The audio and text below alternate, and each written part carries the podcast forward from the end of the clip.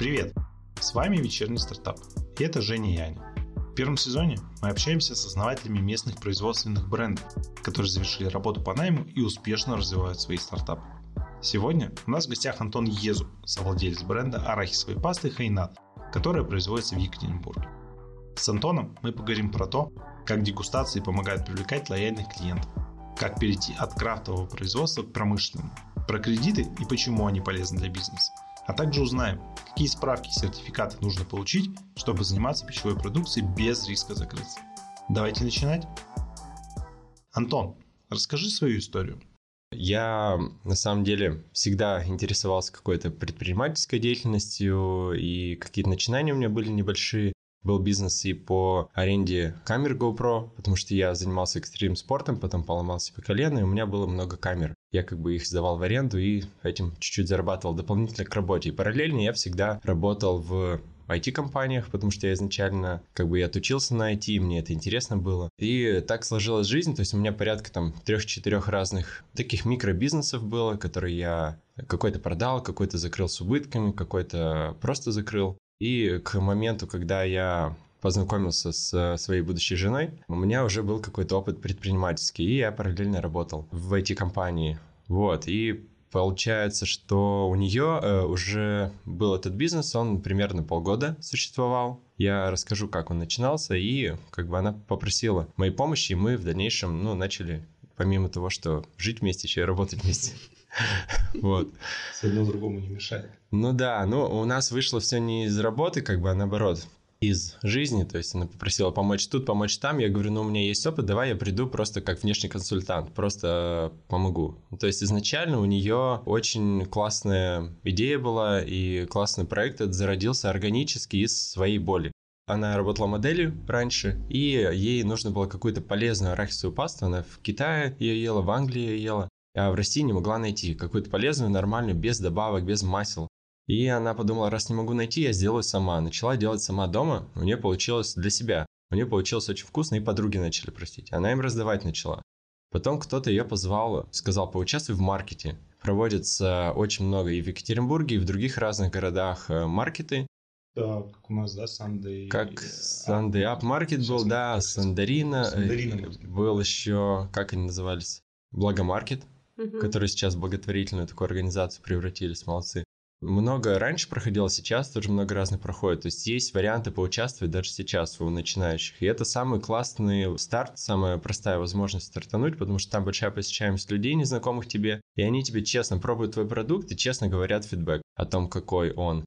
И вот она поучаствовала, не хотела, за два дня ей написали организаторы там, что давайте, мы его с удовольствием возьмем, у нас такого товара нет. Она такая, да я вроде как не хочу. А, нет, давайте, давайте. В общем, как-то сама жизнь так вот сложилась, и она говорит, я сама не заметила, как поучаствовала, и у меня все скупили полностью. И даже одна сеть, это сеть кафе Clear Barn в Екатеринбурге, Валя, в море, она э, попросила контакты и сказала, блин, так интересно, давай, может быть, мы будем с тобой сотрудничать и делать. И то есть с маркета все началось, и даже первые оптовые клиенты появились, кто захотел это брать. А сколько это лет назад было? Это был 2000... Конец 15-го, начало 16-го. То есть в то время в Екатеринбурге сложно было найти? В то время ни одного в Екатеринбурге не было производителя российского. В Москве были два и в Питере был один. Но о них узнали уже позже, там, году в 17 А она, получается, начала все это дома, да? То есть она постаралась? Да, она начала дома, просто делала блендеры, потом они начали гореть, она два или три их выкинула, потому что они горели. Ну, я расскажу чуть-чуть э, внутрянки. То есть у арахиса есть такое свойство, ты когда его перемалываешь, он сначала очень сильно загустевает, и бывает вот момент, когда он очень сильно густой становится, блендер сгорает, ломается, потому что он не может прокрутить. А если блендер достаточно сильный у тебя или специальное устройство профессиональное, миксер такой, то он прокручивает вот этот момент, как бы, и получается выделяется арахисовое масло. И начинается все проще, да, оно же более такое, да, более жидкое и становится... новое просто. Да, и если там очень сильный помол делать, она будет более жидкая, если очень долго молоть, она будет более жидкая. Ну, то есть ты можешь это все регулировать, это такие тонкости уже технологии производства, которые непосредственно в производстве и делаются. Ну вот, да, начала, получается, дома. И к моменту, когда как бы я к этому всему присоединился, когда она позвала меня поучаствовать, ну, помочь им, Это был, ну, я не люблю, конечно, так говорить, но, знаете, типичный девочковый бизнес. Не знаем, сколько мы продаем, не знаем, кому мы продаем, просто делаем что-то, просто получается, классно, да? да, прикольно, вот, э, просто получается, что-то делаем, и у нас какой-то результат есть. Денег вроде хватает на счетах, закупаем новое. Ну, то есть я как бы внедрил туда именно вот подсчеты, аналитику, таблички сначала в Google таблицах свели. И уже стало понимание, то есть цены нормальные, по которым мы продаем, или ненормальные. На какие-то вкусы была слишком низкая цена, потому что себестоимость была выше, допустим, где какао французский, где больше себестоимость. И мы как бы вот уже начали с точки зрения аналитики смотреть на это. И что-то лучше. А куда продавали изначально? То есть это были партнерские схемы какие-то, или это была уже сразу история продажи там физикам? Это была и история продажи физикам, потому что на маркетах те, кто приходили и пробовали, они же потом и заказывали. Они брали бумажки или какие-то визиточки или контакты и потом писали, заказывали с доставкой привезите нам. И это было второе направление, это были оптовые продажи, то есть такие магазины, как, ну, из сети вот э, таких баров, как Clear Bar, сети магазинов Спортпита на то время интересовались, потому что не было так уж активно развито и э, кафе, кофейни угу. в тот момент. То есть вообще для уже сразу как совет, который у меня в голове появился, это история про то, что если ты делаешь какой-то новый, там, уникальный, тебе кажется, что хороший, вкусный, например, качественный продукт, mm-hmm. то классно пойти в какие-то выставки, на какие-то маркеты mm-hmm. и там просто изначально давать пробовать. Да, они берут небольшую сумму за аренду. Я не знаю, сейчас порядка 15, по-моему, тысяч рублей или 10. За место. Да, да, за аренду этого места, но зато ты за эту небольшую сумму можешь проверить, действительно людям нравится или нет. У тебя есть контакт непосредственный, потому что если ты просто разместишь на сайте и будешь продавать, человек тебе честно порой не скажет. Он второй раз не купит и скажет, все, спасибо, как бы вежливые у нас люди, но часто не говорят э, прямой фидбэк. А тут ты прям увидишь по лицу, как он, когда пробовал твой продукт, себя чувствовал. Такой, плюнул, да, такой. Бывает и такое. Кто-то подходил, на тот момент вообще никто не знал, что это такое. И там было внизу написано арахисовая паста сверху, арахисовая паста на банке, везде. И люди подходили, спрашивали, о, это крем у вас? А куда его мазать? А что с этим делать? Это есть надо? Серьезно? Да, вот на тело, пожалуйста, вот арахисовой пасты. И, и все, идите домой.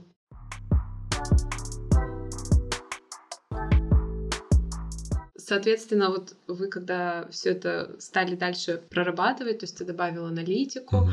а, там же, наверное, какое-то качественное изменение в бизнесе должно было произойти. То есть вот когда он перешел из вот домашнего кустарного mm-hmm. во что-то большее, то есть как дальше все развивалось? Ну, Ладно, когда и, да, не знаю, из домашнего кустарного он перешел перед тем, как продавать первому оптовому клиенту. Ну сейчас модно называть, и раньше было не кустарный, а крафтовый. А, да-да-да. Поэтому он перешел перед перед тем, как продавать первому оптовому клиенту. Потому что, ну, я так легко рассказываю, на самом деле там э, между этим нужно, чтобы у тебя было какое-то небольшое производство, чтобы оно было у тебя сертифицировано, и ты получил э, на продукты питания, ты должен получить сертификат ЕАС, угу. чтобы продавать в магазины. Вот для этого тебе надо отправить продукцию в лабораторию, ее там исследуют, смотрят, что у тебя действительно правдивый состав, который ты написал, и нету никаких там эмульгаторов, консервантов, еще чего-то, что на самом деле в составе не указано. И они выпускают такую бумагу заключения лаборатории, ее потом относишь в сертифицирующий орган, и они тебе делают сертификат, у тебя он как бы уже есть. А вот с точки зрения вот этого процесса по деньгам, он затратный? Наверняка они эти исследования как-то проводят. Но сейчас тоже в районе 1015 можно это все уложиться. Просто компании разные. В Москве эта компания, она 50 может взять, допустим, за такие же услуги, которые там в Екатеринбурге можно найти за 15. Но это именно не компания сертификации, которая занимается, а именно которая проводит исследования, да, чтобы подтвердить. Ну, часто обращаясь в компанию по сертификации, они все в одну лабораторию потом везут. Потому что лабораторий не так много, а вот компаний таких юридических, которые документами mm-hmm. занимаются, их много. А сам этот процесс, он затруднительный с точки зрения там, действий, которые тебе надо произвести перед тем, как передать документы, продукцию? Нет, им главное передать э, продукцию, и главное, чтобы у тебя было, ну, тоже важный момент. Второе, это важно, чтобы у тебя было уже какое-то юрлицо. Я не знаю, честно, сейчас самозанятым можно таким заниматься или нет, скорее всего, нет, производством. То есть у тебя должно быть либо ИП, либо ООО. Тогда у нас было ООО, потому что его открыть хоть и стоило 4000 больше, но при этом, если у тебя нет никакой деятельности, ты ничего не платишь. Ты сдаешь отчеты с помощью Ctrl-L. Нативная интеграция, да. И, ну, потому что там очень легко, я всю жизнь ей пользуюсь все, и тебе не нужно ничего платить. Если у тебя ИП, тебе нужно страховые взносы сейчас 48 тысяч уже в год платить в любом случае, даже если ты не ведешь деятельность. Поэтому принято решение было открыть ООО, потому что вдруг не пойдет, как бы закрыть будет чуть-чуть сложнее, чем ИП, но при этом она вот есть, есть. Без вот этих обязательств. Да, ничто не просит, то есть, ну, отчетность сдаем, налоги не нужно платить, потому что у нас ни прибыли, ни доходов, ничего нет. А сколько по времени это заняло, вот все это зарегистрировать, Ну, о, зарегистрировать достаточно быстро, там 7-10 дней. То есть мы разобрались, как документы подавать все, и подали, за 7 дней все зарегистрировали. А вот потом сертификации продукции пройти? Она около месяца в сумме примерно около занимает, месяца. потому что надо и походить э, угу. в определенные места. А на тот момент у вас именно название бренда, каких-то логотипов еще не было? Было, ну вот Лера, жена, получается, мне она перед первым маркетом вот этим нужно было какой-то логотип. Она всегда переживает за визуальное оформление, то, как это выглядит. И она в каком-то инста, hipster maker е, logo maker е, первый, который ссылка была в гугле, просто нарисовала логотип, как-то там сгенерировала, что-то подрисовала, при том, что у нее нет, ну, она не дизайнер, нет специального как бы такого образования, просто она там что-то сделала, и это был первым логотипом, который у нас года два был. А что там было? Да, там было решки, да, реш почти то же самое, что сейчас, только не так красиво, а как-то просто там хей над написано и по кругу а. орешки. Обычно такие 250 миллилитров баночки. Пластиковые. Да, пластиковые, без э, опознавательных знаков, на них наклеили наклейку просто и все. На крышку, да? Сверху? Да, но это нужно было потому что сделать, чтобы вот поучаствовать за два но... дня на маркете. Я же правильно понимаю, что как раз вот на самых первых порах в целом не было от какого-то жесткого отбора там баночек э, по форме, по размеру, то есть какие вот нашли там в интернете, условно говоря. Первое, что есть, и все. Или смотрим, как кто-то другой делает, берем такую же банку и делаем угу. так же. Ну, там лишь бы путь. куда было залить, закрыть, да. На самом деле я вот заметил, что когда на старте бизнес ты очень много думаешь, очень много деталей продумаешь, у тебя ничего не получается, либо далеко это не заходит. Если ты что-то сделал за первый месяц-два, и у тебя что-то получилось, скорее всего, это идет. Угу. Если за первый месяц-два ты как-то буксуешь, думаешь, надо все просчитать, обдумать, прежде чем делать, ты много думаешь, то обычно это не сильно заходит. Вы, получается, вот эту сертификацию прошли, уже у вас даже клиенты были, у вас там сколько было примерно клиентов в месяц? Просто аналитикой занимался, может, ты примерно помнишь? Ну, там, я не знаю, банок 500 в месяц тогда, может, продавали, когда я уже подключился. То есть они mm-hmm. доросли до, до этого момента. А по деньгам, по цене, как вы ее формировали? Это было наугад или вы там примерно все-таки расчет провели? Изначально было наугад, потом я как бы начал все считать, говорю, эта компания ничего не будет зарабатывать, если так и продолжим. То есть она работает просто for fun. То есть, ну, все приходят, что-то делают, что-то получают и уходят, все. А чтобы она как-то зарабатывала, росла, чтобы была маржинальность какая-то фиксированная и так далее, я посчитал цены и понял, что нам нужно поднять, ну, вот оптовую цену на сколько процентов? На 20 просто сразу. И мы подняли ее, при этом потеряв, по-моему, двух клиентов в общей сложности ну, не очень красиво подняли, но при этом как бы со всеми, кто с нами лояльные клиенты были, они все поняли, и они нормально к этому отнеслись, и мы дальше продолжили по вот этим ценам, по новым уже работать мы года три или четыре не поднимали. А, ну то есть это тоже история про то, что не нужно бояться цены поднимать, потому что если ты понимаешь, что для тебя это будет как развитие бизнеса, да, угу. и ты при этом, может быть, одного-двух клиентов потеряешь, то это не так страшно лояльные с тобой останутся, ну, получается. Это очень боятся. сильно зависит от того, как ты это делаешь. Потому что можно сказать, ребята, в блоге написать, ребята, у нас поднимаются цены. Все. И там Знаешь, будет куча... СМС-ку, кстати, да, завтра да, будет да, дороже. Да, или на почту письмо. У нас новый прайс с 1 января. Некоторые так делают, более крупные компании, потому что им не ну, так пофиг. страшно, да, mm-hmm. у них достаточно клиентов.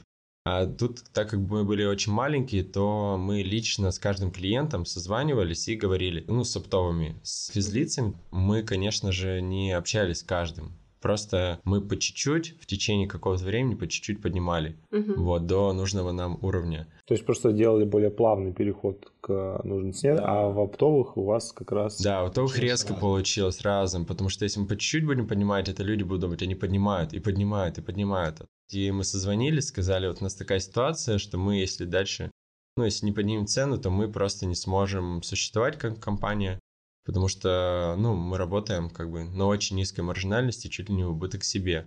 И поэтому будем рады, если вы с нами продолжите работать. Мы поговорили с ними, по какой цене у них стоит на полке, посчитали, сколько у них маржинальность, чтобы они тоже это отразили и поняли, что они зарабатывают больше нас. То есть, когда у тебя производство, ты работаешь на объем с очень низкой маржинальностью, порой там бывает там 15%. А когда у тебя магазин, магазин условно там может продать 30-50 баночек, а ты можешь там 3-5 тысяч продать. То есть вот разница. Поэтому магазин надо с этих 30-50 заработать маржинальность там 60-80% примерно. Угу. А вы ребятам, покупателям обычным, продавали угу. через сайт? Нет, сайта не было вообще. Вообще ничего не было. Нет, WhatsApp. Люди писали, то есть был телефон. Да, после маркета как бы был телефон, и ну кто его получил, кто вот увидел, узнал. Группа ВКонтакте еще была. Вот, сейчас это очень актуально. На 15 год вернулся. Да, да, да. И причем, как это ни странно, вот многие недооценивают, думают, что ВКонтакте одни школьники, но у нас группа ВКонтакте, она была по продажам всегда больше, чем Инстаграм, причем в Инстаграме в два раза больше аудитория была. И до сих пор так? Ну, сейчас вообще все поменялось. Ну, да, не, про это Непонятно как. Нет, сейчас у нас сайт, а на сайте мы там, с разных источников а, ну и просто трафик, да, идут. Да. А там прям заказы писали в личку, и там, ребята, можно нам такие-такие. Еще не было магазина ВКонтакте, то есть нельзя было товары размещать, цены. У нас было точки продаж, прайс, там всякие в, в обсуждениях. Люди спрашивали, а где купить в таком-то городе? Мы такие, нас там еще нет, давайте мы придем, скажите нам, куда попасть. Это, то есть, прям такой запрос был высокий на арахисовую пасту, это интересно. Ну, тогда не было, вот как сейчас, например, в ленте, если приходишь, у них есть островок э, здорового mm-hmm. питания, вот этого всего, и там сейчас они арахисовую пасту продают. Я не помню, турецкую какую-то. Ну, то есть, но тогда, разные. я просто помню, что как раз тогда этого не было. Я, когда только они поставились, я такой, Антон, тут смотри, типа, ребята начали что-то выставлять. То есть, а на, на момент начала, вот я даже не помню, что в таком доступе... Вы не поверите, но конкуренция была очень высокая, особенно чуть раньше все люди думали, что это очень классно, быстро можно начать, и это очень легко и дешево. Типа, посмотрели, арахис стоит дешево, продают они за столько. Ого, сколько они зарабатывают, то есть они считают. Но они не считают, сколько стоит баночка, этикетка. Упаковка в наше время, она стоит там на уровне содержимого. Mm-hmm. Вот посмотреть, если товары, в некоторых товарах я знаю точно, что упаковка стоит дороже, чем то, что внутри даже, в магазине, вот, который вы видите.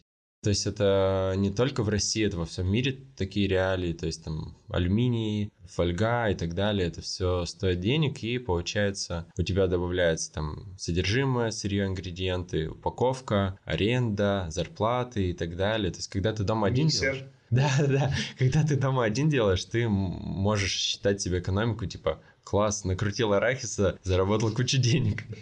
Но это как бы далеко не уйдет. Ты не сможешь ни продавать никуда дальше, ни более широко продавать, потому что у тебя нет ни сертификации, ни какого-то помещения. Про сертификацию мы поговорили, как бы вот переход к помещению уже начали работать на объеме, да, на да. производство создали, по сути дела. Ну, помещение, получается, первый цех жена как раз создала еще до того, как я присоединился к этому делу арендовали они вообще небольшое маленькое помещение, которое было специально вот под пищевое производство. Это под требования. Да, то есть э, на самом деле проще, чем самому делать, особенно с текущими ценами на там плитку, на вот это вот все проще найти какое-то помещение, допустим, бывшей столовой или еще что-то, которые уже прошли все требования, и тебе не нужно дополнительно будет ничего оформлять. Вот у нас так было. То есть там должен быть источник естественного освещения, ну, там правила определенные есть. И вроде как у нас сейчас в новых э, реалиях надзорные органы обязали предупреждать и рассказывать и объяснять о том, как надо сделать, а не штрафовать. Поэтому первый раз можно обратиться, ну, вам в любом случае проверять, на проверку нужно свое помещение отправить будет.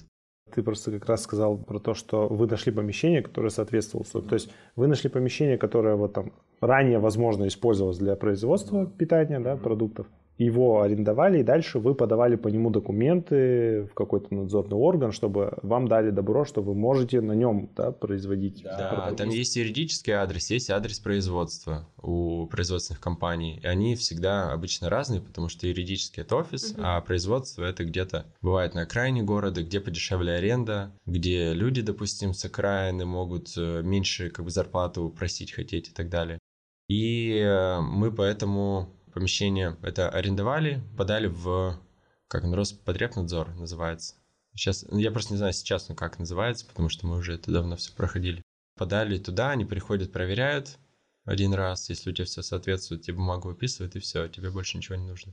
А какая-то периодичность у них проверок есть? Нету, они могут э, заявить о проверке, но у нас последние лет 5-7 мораторий же на внеплановые проверки да? малого бизнеса, да. Ну, вот этих органов. Там разные есть, э, там, рост там, природнадзор, есть еще какие-то разные.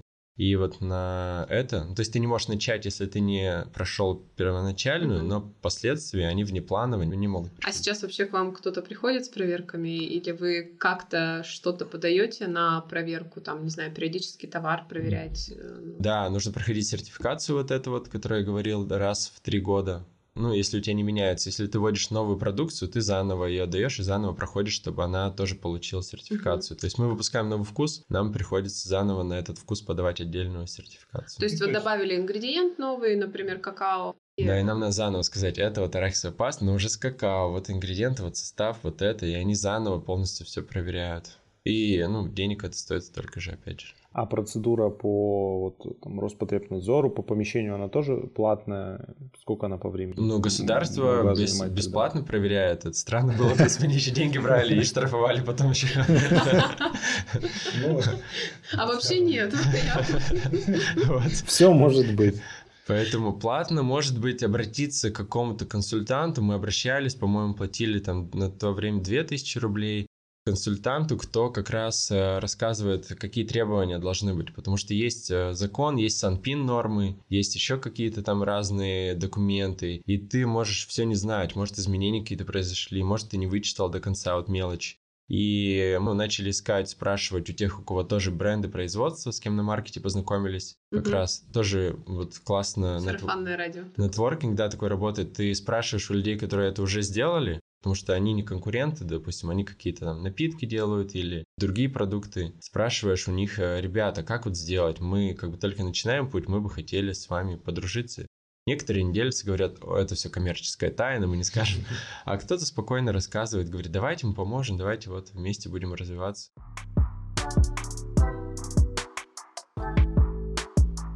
Меня этот вопрос волнует всегда mm-hmm. про арахис он же, если заплесневеет, mm-hmm. не дай бог, то там есть такие вредные вещества. Да, Я конечно. не помню, флам- ну. В, в принципе, это сразу же Нет, в больницу можно попасть, если да, такой да, да. Просто я помню истории про Латинскую Америку, что ли, угу. про Африку, вроде Латинская Америка, там, где растет арахис, и угу. они его в большом количестве потребляют, и у них потом ну, различные заболевания хронические появляются. Угу. И, соответственно, в арахисе очень легко плесень заводится, говорят. Угу. Вот.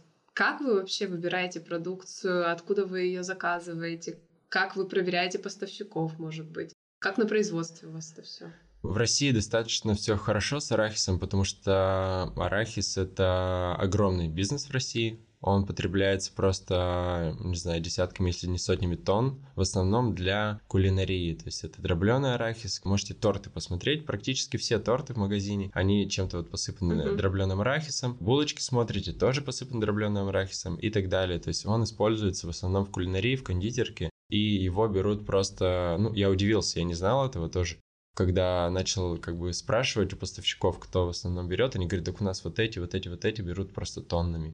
Поэтому бизнес большой, и как бы большая идет оборачиваемость. За счет этого он не залеживается. Ну и, естественно, поставщики у нас из Аргентины и Бразилии. У нас даже напрямую нам писали какие-то бразильцы, аргентинцы, вот. Но мы решили возить через поставщика, который по России много кому, я думаю, да? возит, да. Но они крупные компании, миллиардные, то есть у них прям целый агрокомплекс, то есть uh-huh. агрокомпания крупная, она из 90 какого-то года.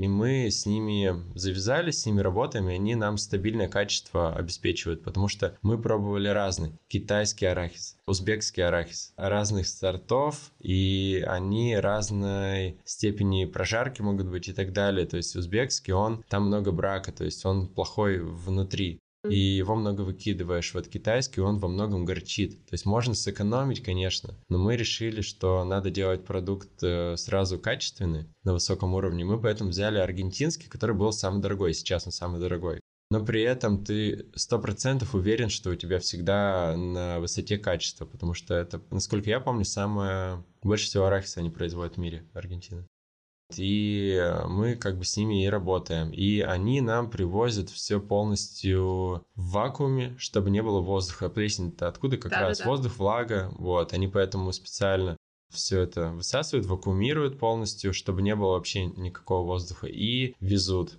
Еще При... из Аргентины, получается, да, да, уже да. в вакууме. Угу. Угу. Вот, и на заводах, на крупных, они могут по вашей просьбе его там дробить, потому что они этим занимаются. Они кому-то дробят, кому-то не дробят, то есть у них огромные прям линии такие. Я не знала, что у нас в России бизнес на арахисе да. такой построен. Ну, обычно, кто зарабатывает много прям денег, они сидят э, тихонечко и зарабатывают их, и никому не рассказывают об этом.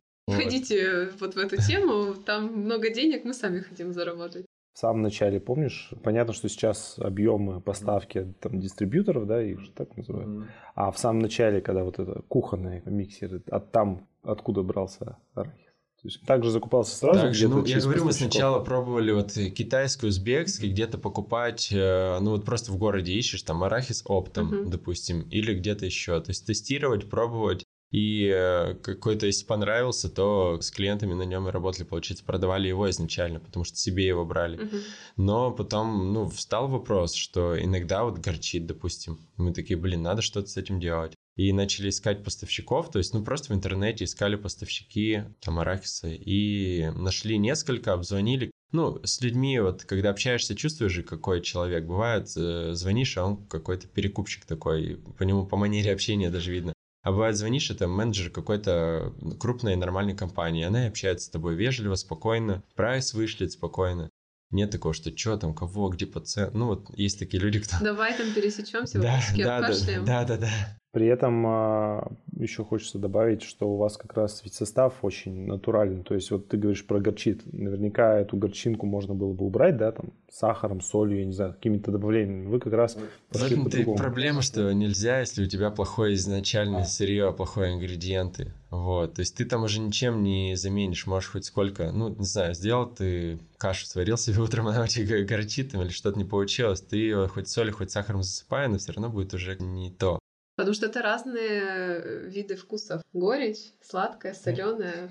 Поэтому не, вот, не надо перебивать. Ну, получается, можно, если еще сильно пережарить, допустим, сильная обжарка будет очень сильная, то будет тоже сильно горчить. То есть у нас было такое, что у нас поставщик присылал арахис, он более сильной прожарки был, но они не сказали нам об этом. И у нас клиенты, как бы некоторые говорили, слушайте, у вас вот сейчас эта партия почему-то горчит. Мы uh-huh. такие, давайте разберемся. Вот. Потом мы сказали, нам стали прислать определенные то есть они Зажар. сами еще все это зажаривают? Ну, а все за деньги, но у них такие объемы огромные, что нам выгоднее им чуть-чуть доплачивать, чем у себя ставить как бы эти все угу. печи и так далее. Слушай, а мне вот еще интересно было, а из необжаренного арахиса можно пасту делать? Это называется урбич. А, это будет просто урбич, да? Да, урбич это из необжаренных орехов, а все, что из обжаренных, это уже паста считается. То есть с фундука, урбич из фундука есть вот, я паста урбичи люблю, да. Фундучная. Это вот, значит, из необжаренных. Ну вот а там сырой арахис, это опасность как раз вот этих... Ну я вот как раз не ем урбич арахисовый, я ем урбич фундучный, например. Потому что арахисовый, мне кажется, он даже не может не Дагестан, по-моему, славится урбичами своими. Да? У них самые такие вкусные, и у них и несколько производителей, и самые вкусные. Да,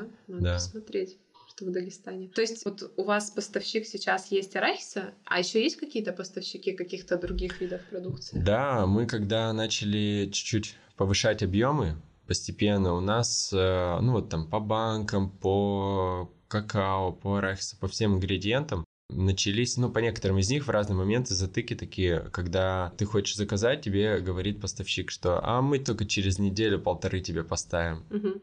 И только вышлем, допустим, и тебе еще придет. И ты клиентам говоришь, ребята, я не смогу вам продать. Они такие, ну отстой, у нас продажи идут, мы бы ваш продукт продавали, а вы не можете нам достаточно обеспечить и поставить. И это самая главная проблема производства. Вот, тебе, во-первых, нужно найти несколько поставщиков, то есть мы находили несколько разных, и те же банки, допустим, мы нашли несколько разных в стране поставщиков, то есть и в Сибири, и в центральной части России, и в южной части, и от них заказывали, пробовали банки, и, во-первых, тестировали их, смотрели, во-вторых, смотрели, как работает с поставщиком, что вдруг у нас один не может, мы у другого можем заказать точно такую же банку либо они отличаются, и наклейку придется другую менять. То есть это мелочь вроде, но вот эта вся операционка, она много и времени, и сил занимает, но ты если ее один раз сделал, то тебе это помогает в будущем. То есть важно, получается, вот эту вот историю обеспечить, если ты занимаешься производством, чтобы у тебя было несколько поставщиков, да, на разные угу. виды продукции, и какой-то прогноз минимальный делать на логистику, угу. на вообще производство, возможно, с той стороны, угу. да, что у них тоже бывают там задержки и так далее. И с другой стороны, получается, если ты работаешь с бизнесом, ну, например, вот тот же Клеобарн, да, угу.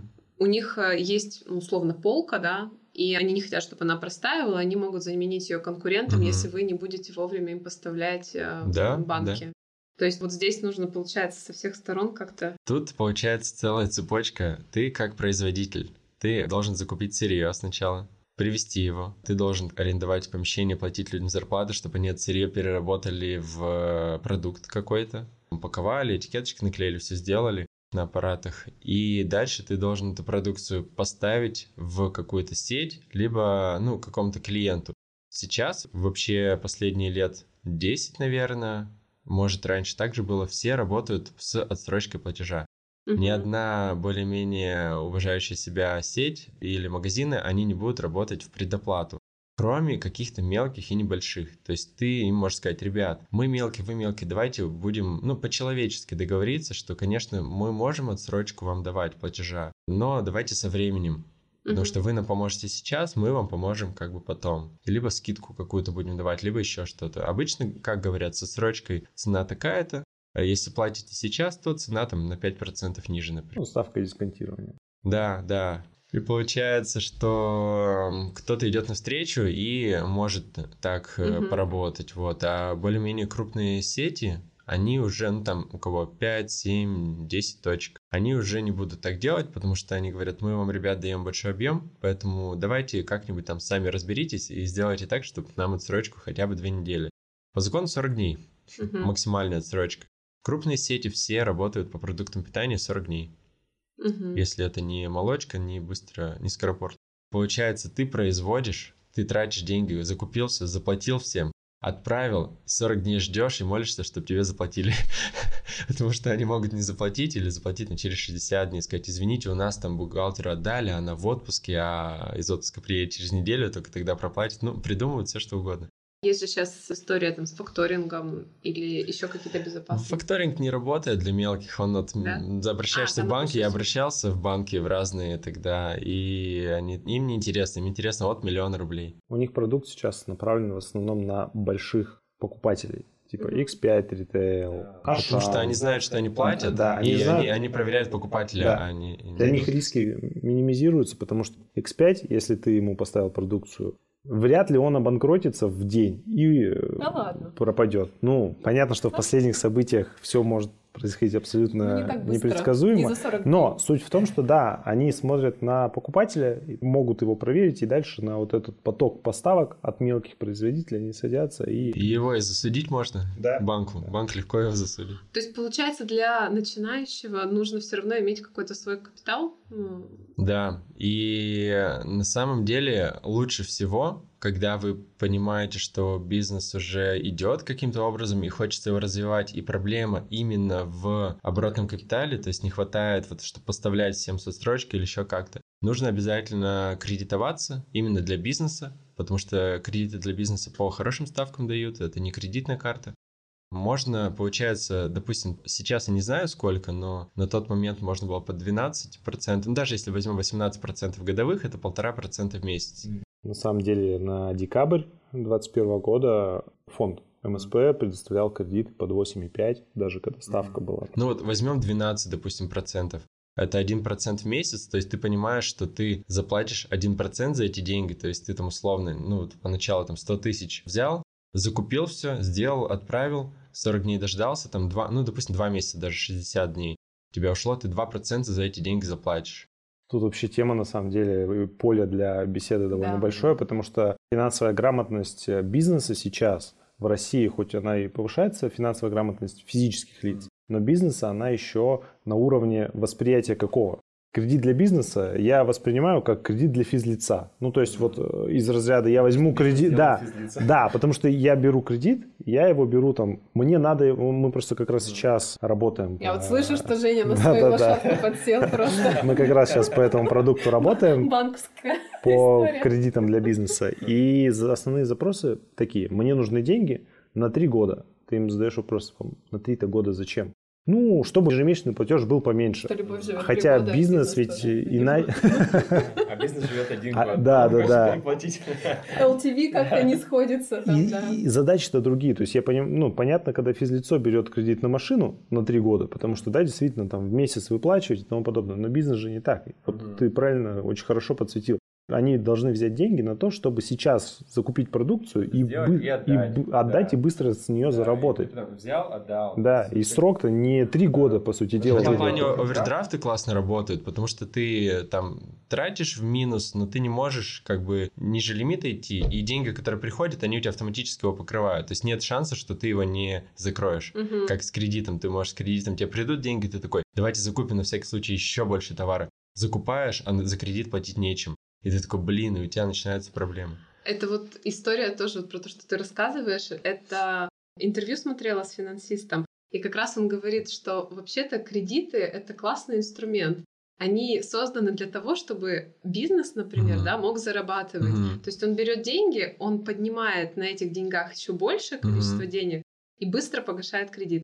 А у нас люди думают, что кредит это кабала, в которую mm-hmm. ты вступаешь, и, соответственно, когда они бизнес запускают, они примерно Такое же мнение, да, да. они примерно с теми же убеждениями не идут в банк, а идут зато потом и в быстро деньги, и берут какой-нибудь или кредитку, кредит. да, да, кредитную да. карту и думают, сейчас закрою быстренько, да, а в итоге на проценты да, попадают. Да. Но это классная да. тема, да. Что тут, наверное, можно как раз э, тоже акцент сделать на том, что не бойтесь брать кредиты, когда вы уже растете, да, можете посоветоваться с экспертами угу. на эту тему. Ну, вот Антон хорошо да, сказал да. про то, что когда встоит вопрос действительно масштабирования, когда Только вся модель этого. работает. Если зарплаты нечем платить, ни в коем случае нельзя брать. Кредит можно брать на единственное, это на оборотный капитал, если mm-hmm. ты понимаешь, как ты ее отдашь, как ты заработаешь, либо на развитие, если ты понимаешь, что у тебя вот есть основное направление, какое-то вот прям, что у тебя много денег приносит, и ты не хочешь все деньги, которые в прибыли, вкладывать в новое. Ты можешь кредит взять, чтобы открыть новый, допустим, новый продукт, новый бренд запускаешь в своем производстве.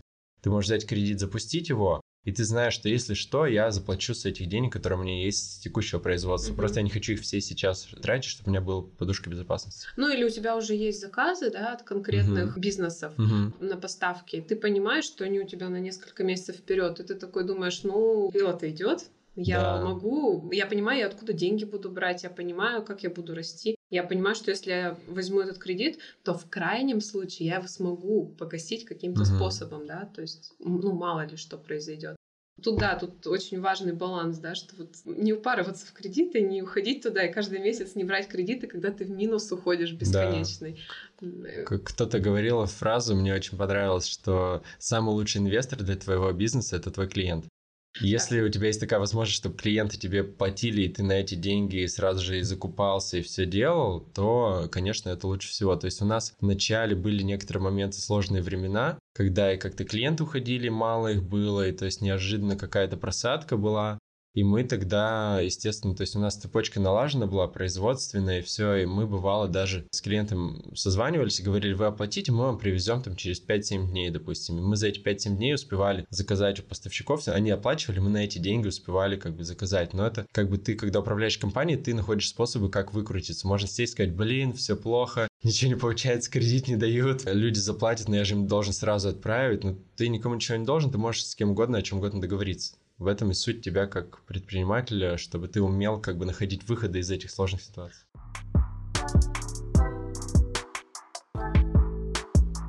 Наверное, тут логично перейти к теме заказов и теме маркетинга. Угу.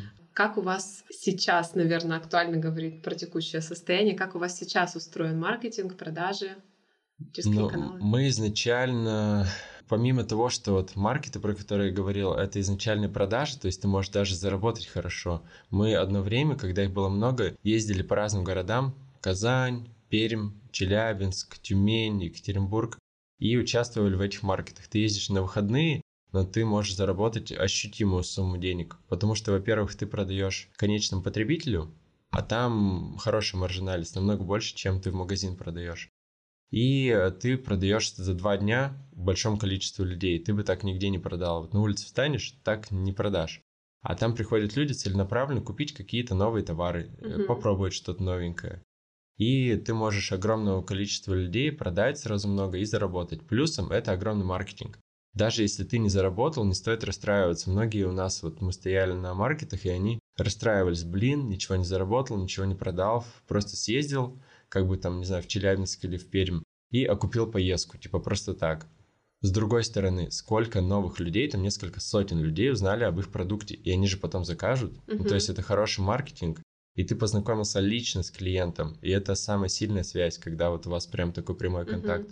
Они знают, кто конкретно это делает, и мы за счет маркетов очень много аудитории набрали. Съездил на маркет, у тебя потом в соцсетях просто приход очень хороший аудитории, потому что все подписываются, все будут смотреть на твой продукт, что ты новое выпускаешь, где заказать, какие точки продаж и так далее. То есть маркеты до сих пор есть. То есть... Есть, работают, и это хороший инструмент. Более того, я вам скажу, я читал истории. У нас рынок, если арахисовые пасты, это там, не знаю, сколько-то там десятков, сотен миллионов рублей, то в США это миллиарды долларов. Потому что, ну, они едят ее каждый день, обед, вечер. То есть у них культура другая потребления. Мне кажется, они обмазываются реально этой Я читал пастой. про бренд, очень классный бренд, называется Justins. Можете посмотреть, у них и визуал классный, и в соцсетях они прям игру слов такую используют. Прям очень интересно наблюдать. И они продали там вот парень Джастин, он в честь себя назвал. Скромный парень. Он потому что, да, делал для себя тоже в студенчестве, и он писал, типа, что это мое, как Джастинс, типа, это паста Джастина. И ставил холодильник в общаге в своей. И из, О, этого, из этого и пошло у него все. Он продал свою компанию крупному холдингу за 232 миллиона долларов. Это по производству арахисовой пасты. Не сильно какая-то она была у него очень крупная, но при этом и не маленькая, то есть по меркам США. Потому что там рынок другой, и там, конечно, больше это развито. И даже там все, смотришь бренды, всех история, мы начинали с локальных маркетов. То же самое, та же самая история, потому что ты локальную аудиторию знакомишь, то есть не нужно сразу бежать там магнит, в пятерочку и так далее. Потому что вот э, в них, даже если тебя поставят, ты не сможешь вывести те объемы, которые они запросят с тебя. И они разорвут контракты и штраф тебе дадут. Надо развиваться постепенно, планомерно, и сначала начинать там со 100 клиентов, потом 500, потом 1000. Быстрый рост, он не всегда хорош. А сколько у вас сейчас клиентов? Но так клиентов я не могу сказать. Сколько баночек продаете? Но э, могу сказать, что много тысяч Мгм. Десятки тысяч. в месяц, да. Мгм. Вот. И не только в Екатеринбурге, а уже по всей России, да? России. Ну, у нас вообще было 36 городов мы продавали, поставляли. Ну, и сейчас вроде как поставляем, но не всегда стабильно сейчас заказывают клиенты из других городов. Ну, не из других городов, а из некоторых единичных. Потому что там, э, ну, вот в связи с последними событиями бывают изменения. Очень часто многие бизнесы закрывают. То есть у кого-то была кофейня, у него не то, что попасть не очень, а у него просто по самому, сам По по себе. не да, уже. не, не пошел, как-то бизнес не получилось, он передумал, решил там куда-то уехать или на работу устроиться. Он закрылся, больше не берет и так далее. То есть мы постоянно ищем новых клиентов, подключаем, и у нас какие-то бывают уходят и Мгм. отсекаются. Ну, то есть, получается, сейчас как бы схема такая. В самом начале это были локальные маркеты, локальные продажи физлицам. Потом это Потом- перешло в соцсети. Вот про маркетинг мы говорили, в Да-да-да. соцсети перешло, потому что оттуда как бы из физического контакта люди начали подписываться и в сети с нами контактировать. И в том числе как раз и э, те же самые кофейни, да, которые... Кофейни тоже многие на маркетах до сих пор приходят, даже, я вам скажу, торговые сети многие. Они не знают, где новые товары брать, локальные, И они ходят на местные локальные маркеты, либо ездят в соседние куда-то, то есть они отсматривают товары, им где еще смотреть, в интернете они не могут найти. То есть у них нет запроса, надо поставить арахисовую пасту. У них запрос найти интересный новый товар, которого у нас нет в ассортименте. Вот закупщики сетей, они бывают это же простые люди, девушки обычные, которые ну, сидят и работают. Вот они приходят, пробуют, себе что-то записывают, помечают. То есть нужно быть как бы дружелюбным с каждым клиентом и любого обслужить, потому что он может быть закупщиком сетей. Я-то просто это переводил к тому, что сейчас у вас уже нет такого запроса да, на там, работу с сетями, работу с физлицами, потому что у вас в целом идет производство, идут поставки да, оптовые. Я просто все это к чему? К тому, что да, там Инстаграм закрылся и блокируются различные соцсети. На, на нас что вот я про это, да. На нас это вообще не повлияло, потому что у нас как бы локомотив нашего бизнеса это оптовые продажи в основном, потому что они все равно в массе... Ну, ты не можешь настолько широко охватить аудиторию, настолько много э, продавать ей, как делают торговые сети, потому что у них у самих огромные бюджеты и на маркетинг, и на продажи, то есть они ставят на полки, и у них уже поток там тысячи людей ходят, и они видят, о, новый товар, возьму попробую. Если еще какая-то акция или реклама, то есть мы работаем с помощью трейд-маркетинга, это прям отдельная история. Все вот эти названия типа воблеры и подобные штуки, которые в магазине там, ну, штучки, которые висят, написано новинка. Или а, там желтый. Это воблер называется? Да.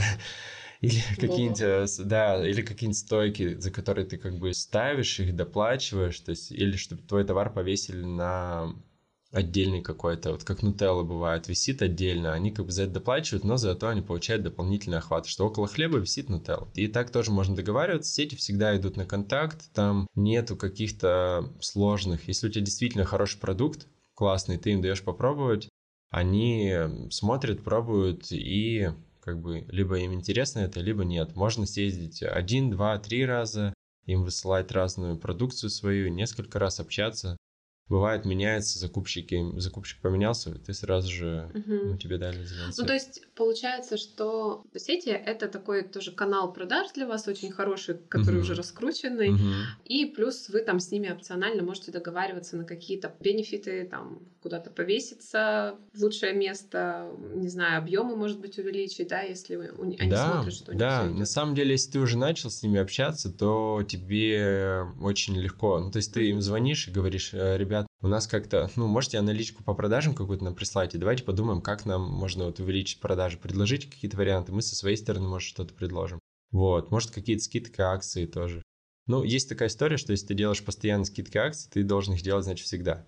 Потому uh-huh. что люди привыкнут покупать по такой цене, и они не будут покупать твой же продукт подороже, потому что они знают, что реальная его цена ниже. Поэтому иногда, если у тебя не идет какой-то товар из ассортимента, ты можешь управлять оборачиваемостью этим. То есть знаешь, что сеть тебе говорит, что не идет вот эта вот именно продукция, именно вот этот вид в этом месяце. Бывает резко так. Ты говоришь, давайте сделаем скидку именно на него. И это и в принципе привлекает. У тебя 10 продуктов твоих на полке. Ты на 1-2 сделал скидку, и люди уже подойдут, может, даже из-за скидки. А потом возьмут и другие mm-hmm. или заинтересуются. Тут история-то понятна, да, когда уже раскручено. Если вспоминать самое начало, ты сказал, что как раз ты тогда еще работал в компании и параллельно этим занимался. Как думаешь, вот экспертно, да, сейчас, возможно ли запуститься и не переходя на оптовые объемы, угу. при этом выстроить модель, при которой ты будешь зарабатывать достаточно, чтобы там уйти с основного места работы и посвятить этому все-таки делу? Это очень важный вопрос ты затронул, и очень больная тема множества людей, этих ораторов там, и кто этих спикеров мотивационных и так далее. То есть они все говорят, ну, посыл такой, уйди с работы, перестань работать на дядю, давай работать на себя. Но это в корне неправильно. То есть я, ну, как-то вот сложилось, меня родители так воспитали, что я человек осторожный по жизни и стараюсь как бы резко в пучину не бросаться, потому что это порой несет за собой э, фатальные последствия. И я как бы ушел с основной работы тогда, когда мне стало приносить бизнес больше, чем я получаю на основной работе. То есть у нас даже было так, что за выходные, вот за маркет мы съездили, просто выходные съездили, и я заработал больше, чем за месяц работы в как бы IT-компании. И в этом случае, ну, я понял, вот тогда у меня щелкнуло, что я уверен, что в случае чего я могу уйти, как бы и... Но все равно Ладно, ты один, когда живешь, ты можешь, там, не знаю, где-нибудь у друзей скитаться или к родителям уехать или еще как-то. Когда у тебя уже там семья, когда у тебя уже там обязательства какие-то есть, ты по-другому смотришь на жизнь. и ты думаешь, а смогу ли... Ну, то есть не все могут. То есть если тебе 20, там, 20-23 года, и у тебя нету там ни жены, ни детей, ни собаки, тебе... Ты работаешь где-то, ты можешь спокойно бросить работу, попробовать, потом ты точно устроишься тебя возьмут из-за того, что ты молодой, потенциально как бы такой кадр хороший, из-за того, что ты уже попробовал, у тебя опыт есть, ты дальше куда угодно устроишься. Но если тебе там 35, у тебя двое детей, ипотека, и как бы, ну, жена работает на работе, ты не можешь просто взять все бросить и надеяться на то, что жена будет оплачивать всю ипотеку и дальше всю твою жизнь обеспечивать, ну, если у тебя не получится. Хватит, да. хватит мне работать, пойду бизнес запускать. Да, все равно надо со всеми и обсудить. Ну, то есть будут все отговаривать многие, но если ты прям веришь в это, то можно это делать параллельно. Опять же, если ты настолько это веришь, то у тебя есть энергия на то, чтобы после работы еще вечером бежать и вот чем-то заниматься. Угу. То есть ты в 6 закончил, бегом, поехал, там до 10 еще поработал, приехал домой спать, и то есть, если у тебя вот эта энергия есть, и это чувствуют окружающие тебя, и там жена и дети поймут, и на работе, и родственники все поймут, потому что они чувствуют, что у тебя что-то интересное, как бы им тоже становится интересно. А если ты это делаешь, и ты такой, блин, сейчас опять ехать туда, опять там что-то делать до вечера, и вот такая у тебя усталость, и ты не хочешь, то лучше и не надо заниматься этим, потому что из-за отсутствия энергии ты потом даже там бросишь работу, и у тебя не хватит вот сил, чтобы это куда-то развить. Когда то есть нужно, нужно да, очень много личной энергии как бы в это как бы запихать в это дело, то есть такой раскрутить огромную шестеренку, она потом как бы закрутится как-то сама, но тебе изначально очень много сил надо. Это как с арахисом. Там надо, чтобы... Да, да, да, перейти вот этот, пройти этап. И тут то же самое. И все как по маслу пойдет потом. Серьезно, вот классная аналогия.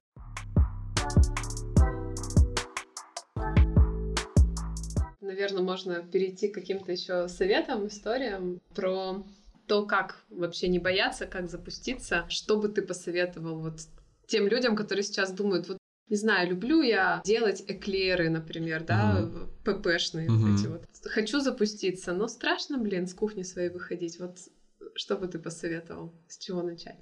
Ну, во-первых, надо, чтобы вы перед тем, как решили организовать свое производство, надо понять, нужно ли это вообще людям и вкусно ли то, что вы делаете, потому что могут все родственники говорить, «Ммм, как вкусно, какой ты молодец». Мама такая, да? Да, да, А ты потом идешь э, незнакомым людям, самое главное, они пробуют, и они говорят, да, не, невкусно.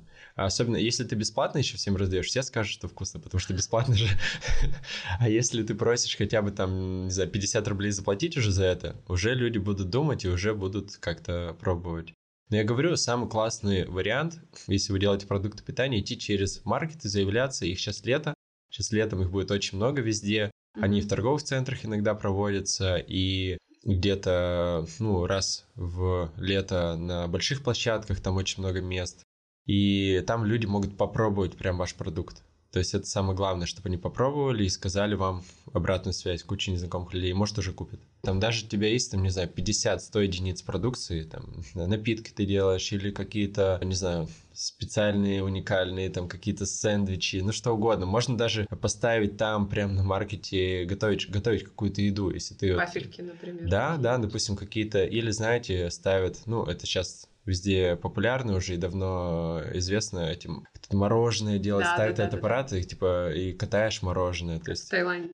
Да, ничего сложного, но, ну, кому-то надо там арендовать этот аппарат или купить и поставить. Можно так попробовать. То есть там в плане еды большой простор. То есть ты можешь и там готовить, и можешь и какой-то аппарат сделать, там делать, хоть, не знаю, хоть сладкую вату крутить, что угодно. А можешь продукцию, которую ты дома сделал, принести, там, вот эклеры, допустим, наделал, и их продаешь. И это очень быстро разойдется. Если они вкусные, то к тебе будут возвращаться люди. То есть угу. это будет показатель. Если они невкусные, то никто не вернется, потом не купит. Ну, в общем, там э, сами клеры, например, разложить, а контакты там развесить, оставить. Визиточки да? какие-нибудь, да, или бумажки распечатать. Визитки сейчас дешевые, можно угу. распечатать там 500 штук за 500 рублей. И вообще людям как бы раздавать с контактами своими достаточно. Я говорю, без сайта, без всего можно запуститься. Вот с телефона. Ничего, с номером телефона и просто там заказы через WhatsApp привезем с доставкой домой. За доставку там 100 рублей брать и самому ездить возить. Угу. То есть мы изначально возили, то есть у нас нет, ну, может звучит так, что красиво, все бизнес, все такое. На самом деле это очень много было подводных камней, сложностей, там, ссор, еще чего-то. Плюс это семейный бизнес. Это, наверное, это да. отдельная тема, Но... мне кажется, для вообще разговора. Да, мы со временем разделили как бы обязанности в том плане, что я больше по поставщикам, заказам, автоматизации и так далее. То есть там сайт, чтобы он автоматизирован был там со SDEC, со всеми делами. То есть я сейчас вообще, так как я ну, в IT-сфере еще завязан, то я там пишу платформу для нас специальную, которая бы автоматизировала работу менеджера, потому что сейчас у нас ну, много затрат по времени менеджера выходит именно на это.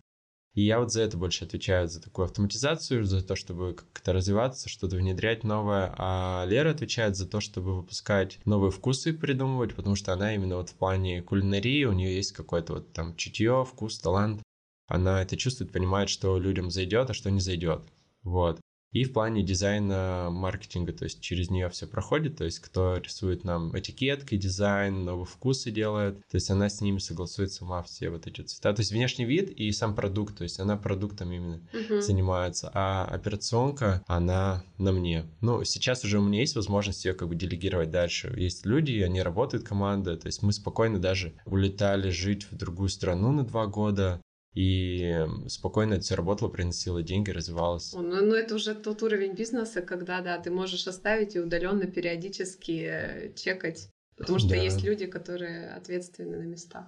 Ну, не чекать, на самом деле ты все равно работаешь, потому что ты там общаешься, просто ты можешь позволить себе онлайн уже это делать, у тебя есть команда. Ну, без слаженной команды это не сделать, и без команды, за которую ты уверен, что они все не уведут у тебя, тоже сложно сделать, потому ну, что... Ну, это вот уже как раз проблема развития бизнеса. Да. То есть, когда команду нужно подобрать и людей можешь э, положиться. Ну, это самый сложный момент, вот, по крайней мере, у меня. Может, э, кому-то легко дается, но мне это всегда дается, давалось сложно. И это самый сложный момент найти именно людей и заинтересовать в малом, в малом бизнесе, потому что ты не можешь платить зарплату иногда там ты думаешь, ага, я нанимаю человека там на 30 тысяч, мне еще 15 надо заплатить налогов, сборов, всего такого, мне обойдется 45, а могу ли я себе это позволить?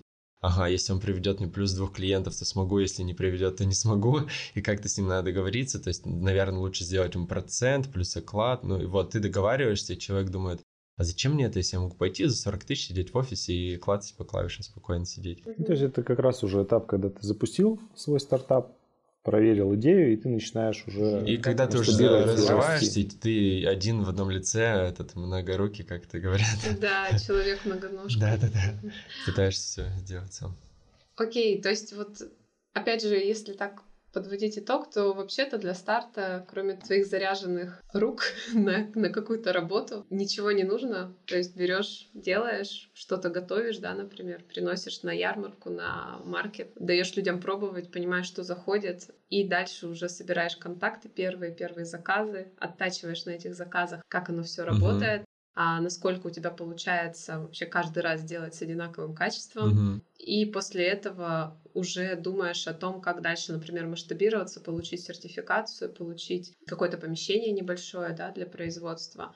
И там уже появляются какие-то первые вопросы там, по найму людей, возможно, uh-huh. да, и по маркетинговой раскрутке. Но так как я, как я поняла, в общем, все, если это про вкус, если это про еду, то это все-таки чаще с офлайна все заходит, не с онлайна. То есть вряд ли ты в онлайне mm-hmm. купишь что-то неизвестное, не попробовав это ни разу или не услышав да. позитивный отзыв. Либо можешь попробовать, но потом не понравится, и ты не закажешь э, второй mm-hmm. раз. Многие вот Озон Wildberries начинают сразу же туда. Mm-hmm. Но я, честно, отговариваю от такого подхода, потому что там это сейчас стало как рынок.